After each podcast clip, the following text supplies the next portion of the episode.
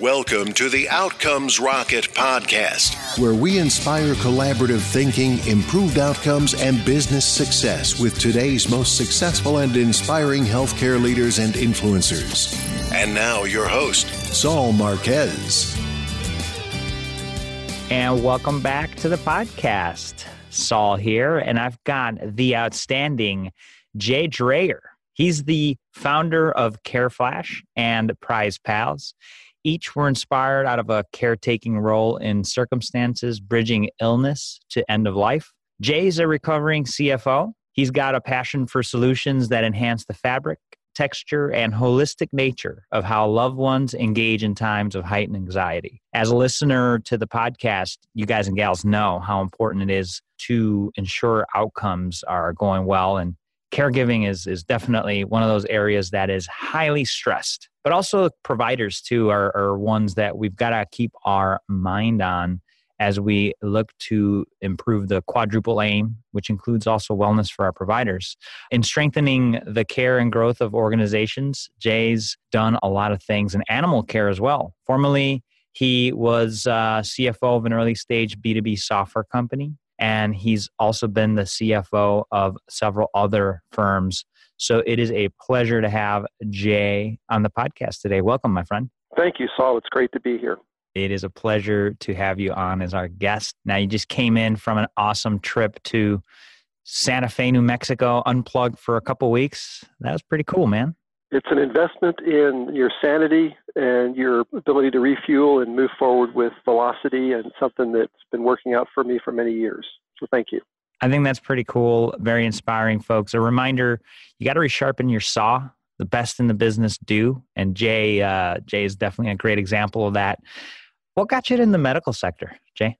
Well, actually, I'm not necessarily in the medical sector per se, but instead, I had an experience with a family member where I was that go to family caretaker to a loved one mm-hmm. who was living with a chronic illness.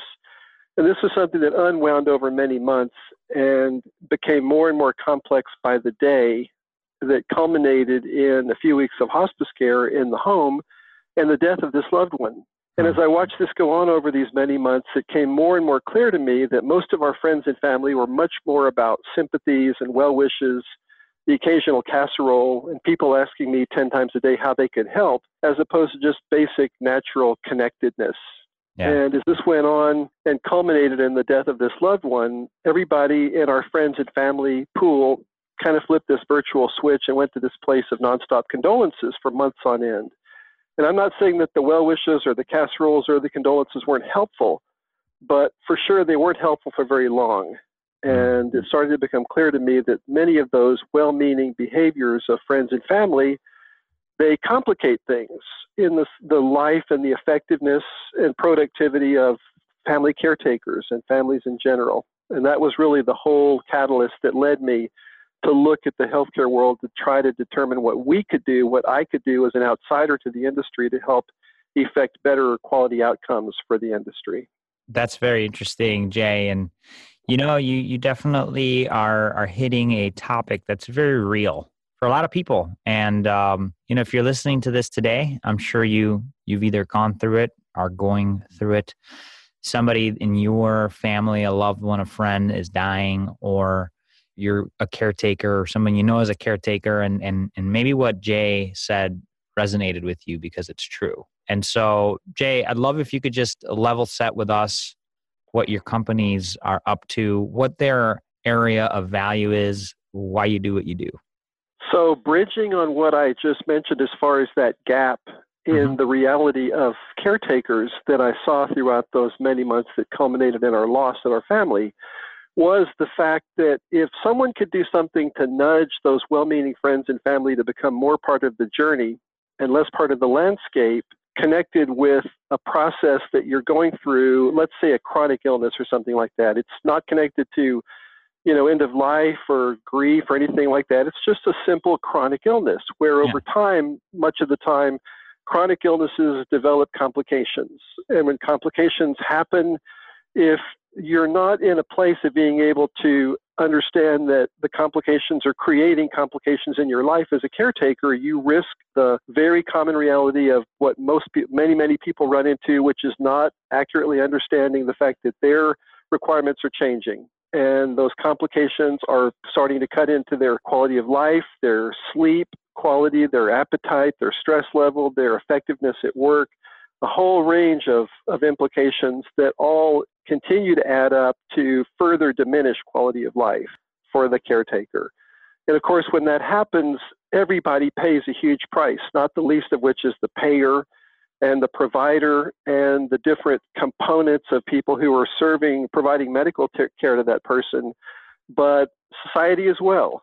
And when all that starts to add up, and admittedly, most people are not going to take time to read a book on how you be a caretaker right. when they're in the throes of it all. You know, it's just like you get into it, you think, well, you just fight the good fight and continue to do what you can do to keep all the balls up in the air. But as things get more and more complex, it becomes obvious that if someone could offer a tool to all these family caretakers to help those friends and loved ones become more part of the journey that they're already on, it would have been fundamental not only to their sanity and their quality of life, but their effectiveness as caretakers. And that's really what CareFlash, the organization that I founded in 2005, does, which is basically empower friends and loved ones to become more part of the journey and less part of the landscape. That makes sense. Yeah, yeah, that's really great. I love that tagline. So, what would you say one of the things that your organization is doing to create results by doing things differently? Well, to be straightforward, the solution that CareFlash offers is a tool that's completely created and run by a family called a Careopolis. Okay. And we define the Careopolis as a metropolis of love and empathy. As simple as it is, this is a tool that is created and run by a family that takes three or four minutes to do. And there are components built into each Careopolis that enable friends and loved ones, as I say, to become more part of the journey. So those components would include a, an interactive calendar and a blog and a photo and video sharing capability and storytelling tool and 3D animations that explain complex topics that uh, many times people don't understand. Something as common as COPD. You know, they know mm-hmm. the four letters, but they sure don't know what they mean or what the implications of, of COPD are. And of course, getting into many, many other facets of chronic and acute illnesses is that these animations kind of help bring people out of their shell and better understanding what's going on around their loved one. And they're produced by the number one company worldwide that does this, a company out of Houston called Blausen Medical Communications. Fascinating. And so now families could have a place where they educate, inspire, and nudge, as you said, each other to do things that actually are meaningful in the journey. Absolutely. People want to engage, but they don't know how. And thank goodness we're all unique, but emotional barriers are what they are. And when people don't have the wherewithal to engage where it's convenient and comfortable for them to do so, they tend to withdraw. And yeah. what the Careopolises do is basically give people a slight bit of transparency into the processes that are going on in ways that gives them the ability to hop on the train when it's convenient and comfortable to do so. And if you can en- enable people to give up their energy and their love and their time over time, that's a very compelling emotional stimulus. And it feels great, and they want to do it again. And so we're not asking them to pull the entire cart on their own. All we're asking them to do is to engage where it's convenient and comfortable to do so. And over our 14 years of doing this, we've listened sufficiently to our member base around the world talk about how the Careopolises not only are helping them through what they're going through, whether they're the recipient of the care or a caretaker, but they've been the source of most of our innovation and hmm. intelligence on helping to improve that fabric and texture. Love that. What a great, great idea, Jay. And you know, as we speak, I, you know, a couple weeks ago, I found out my my grandfather has uh, stage four cancer, and just kind of seeing my family shuffle around, you know, what to do and the confusion, and you know, you sometimes get lost and you don't know what to do, and it's nice to have a platform like yours that could guide families to clarity because it's hard to get clear when things like this happen. And I think when we're on these journeys where the end isn't altogether clear, you know, people are going through difficult circumstances every hour of the day where one of the outcomes could be their loved one is going to recover or rehabilitate and go on to have a long, healthy life. Others are going to meander with various challenges in healthcare, and others are going to be grieving their loved ones. But I think the uncertainty component, where you know you're not quite sure where things are going, or for sure you're not quite sure of the timing of where things are going, which is what creates so much anxiety and yeah. when you're in that role as a caretaker, you're the the aloneness component is so strong, and you kind of start, you know, after the first couple of weeks, feeling like you're on your own journey, and everybody else is trying really hard to not intrude. But when you've got that circumstance, it compounds quickly to the disadvantage of the caretaker and the person at the center of it all, who's the patient, of course. For sure. Now, amidst all this, right, situations happening, you guys deploy your your solution. Give us an example of a setback that you had, Jay, and what you learned from that setback. Well, the one most significant setback that I had was more in the process of introducing and implementing CareFlash throughout the medical community. Mm-hmm. The healthcare industry is huge and it's longstanding and it's highly innovative when it comes to things like uh, implants and pharmaceuticals and medical devices and other things, but it isn't altogether that innovative when it comes to certain types of social innovation. And it took me a long time to understand that, you know, unless you're able to speak to the pain of an industry when you're talking to professionals in that industry in quantitative terms, the likelihood that they're going to, I don't want to say respect, but embrace what you're talking about is thin. And mm-hmm. the one thing that the hurdle that I found most difficult to understand and navigate around was the timing, the longevity of what it would take to introduce this innovation into the healthcare industry. And now that we're into our 14th year, we work with about 900 healthcare institutions across the whole continuum of healthcare. But for many years, I was wondering if, if there was any place for what we do in helping to round out the concept of holistic healing as we do. Wow, what a great call out there. And yeah, it's a uh, testament to you sticking to it, Jay, that it finally caught fire and uh, and started working for the people. So kudos to you for being able to to stick with it for it to work. I feel like a lot of people leave and they give up before it actually works. And so congrats on that. How about the flip side of that? What's one of your proudest leadership experiences to date? Well, easily the, the proudest reality of where we've been going and where we continue to go is the additional facets of the healthcare continuum that every month look our direction and see something significant and compelling in regards to their goals and what we do. And most recently, I can clearly say this is in the orthopedic and the prosthetic industries. And, you know, I have never really had much experience personally with orthopedic injuries or people who are looking at prosthetics to give them quality of life, where so much of the time people don't appreciate the fact that when someone is living with a limb that has poor circulation or for some reason it's painful, that by giving up that limb and replacing it with a prosthetic, that's going to give that person huge improvements in quality of life and mobility and independence and things that are fundamental to having quality of life. And as we've gotten more and more growth into the prosthetic industry, it's been amazing for me to see how our solution helps to get friends and loved ones on the same page where many times their behaviors will fear with someone's consideration in going going up to giving away their limb in getting a prosthetic replacement. And you know, it's just like when people have a loved one who one of the possibilities of their care is is uh, giving up their limb a lot of times friends and families will battle that you know they'll see that as dad will no longer be whole mm-hmm. forget the fact that he's going to end up with much better quality of life after that that limb replacement but so much of the time friends and loved ones interfere with that decision making process and then on the flip side people grieve the loss of a limb people give up a, a leg voluntarily replace it with a prosthetic they will eventually start developing really strong improvements in quality of life. But in the meantime, they grieve the loss of that limb. They still feel like the limb is there, even though it's gone. And there's a lot of complications to the psychology of people. But one of the things that I think is that I'm most proud of this afternoon is the fact that we're now starting to grow very aggressively into the prosthetic and orthotic industry. And one where it makes sense given what we do but it was it was not obvious to me for many years that this is an industry that was primed for to benefit from the the challenges that we solve congratulations and as you you talked about this jay i sort of thought about it and it's like yeah you know sometimes the advice that you get is well intentioned, but not necessarily well informed. So kudos to you and your team for tackling this corner of the market. I think it's a, a, very intriguing niche that you guys have started to work in there.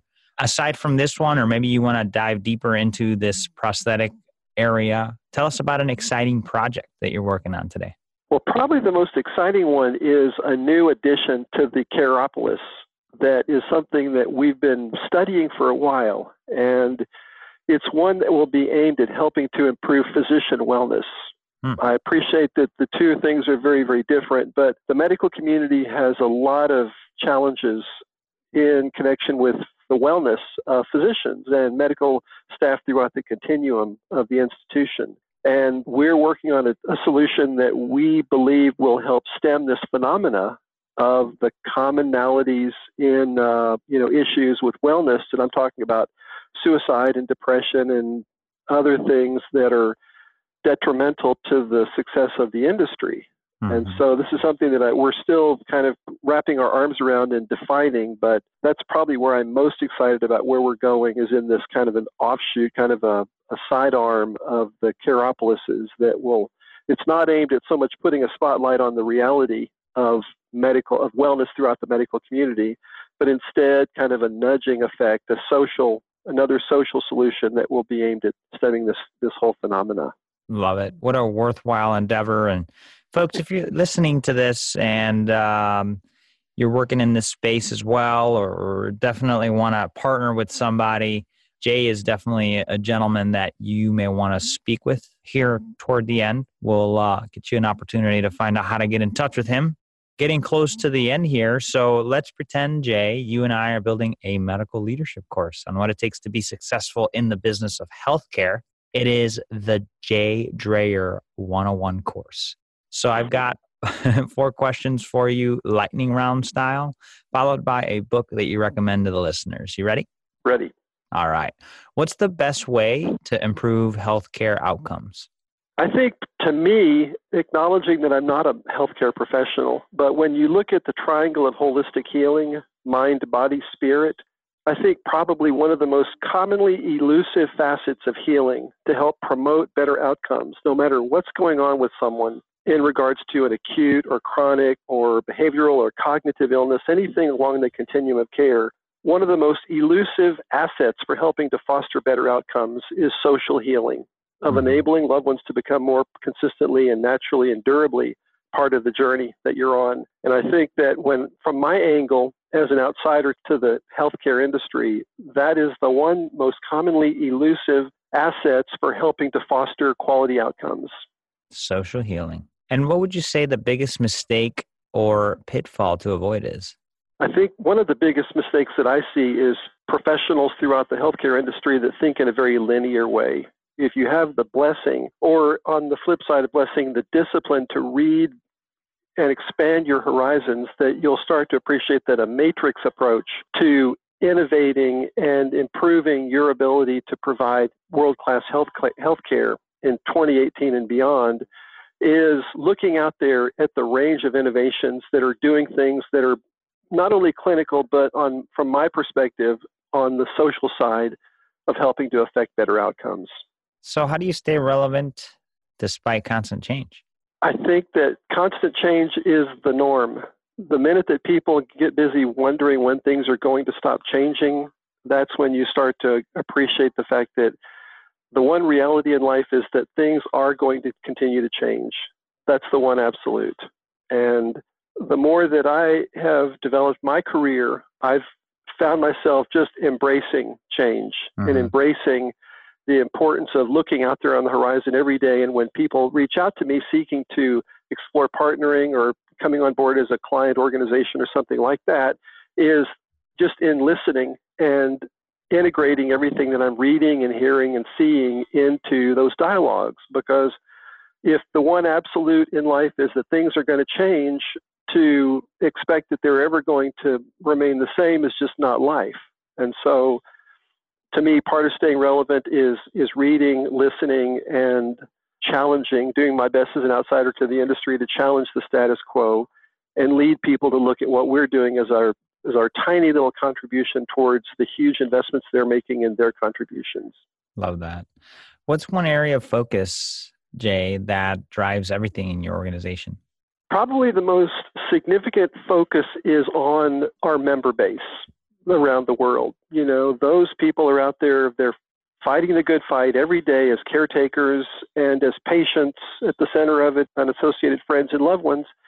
And, you know, they're the result of most of our innovation. And, you know, they are looking at things in relation to our solution and what it's doing for them in ways that they're always outspoken and happy to share criticisms or suggestions on how we can be better.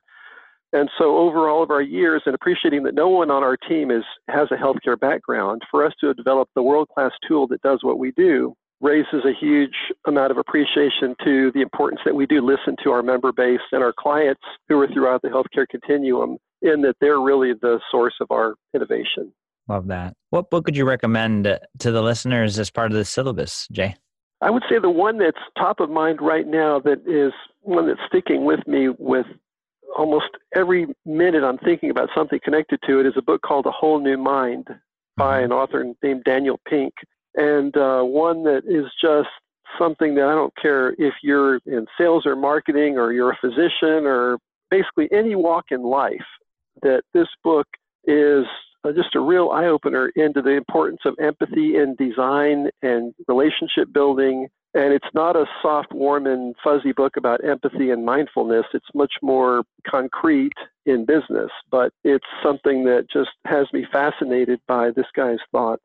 Outstanding recommendation, Jay. Folks, you could get this syllabus that we just constructed for you, along with links to Jay's companies, as well as this book that he recommended. Just go to outcomesrocket.health slash Drayer, as in Jay Drayer. That's D R A Y E R. You'll find all of that there, along with the transcript of our interview today. Jay, before we conclude, I'd love if you could just share a closing thought and then the best place for the listeners to get in touch with you.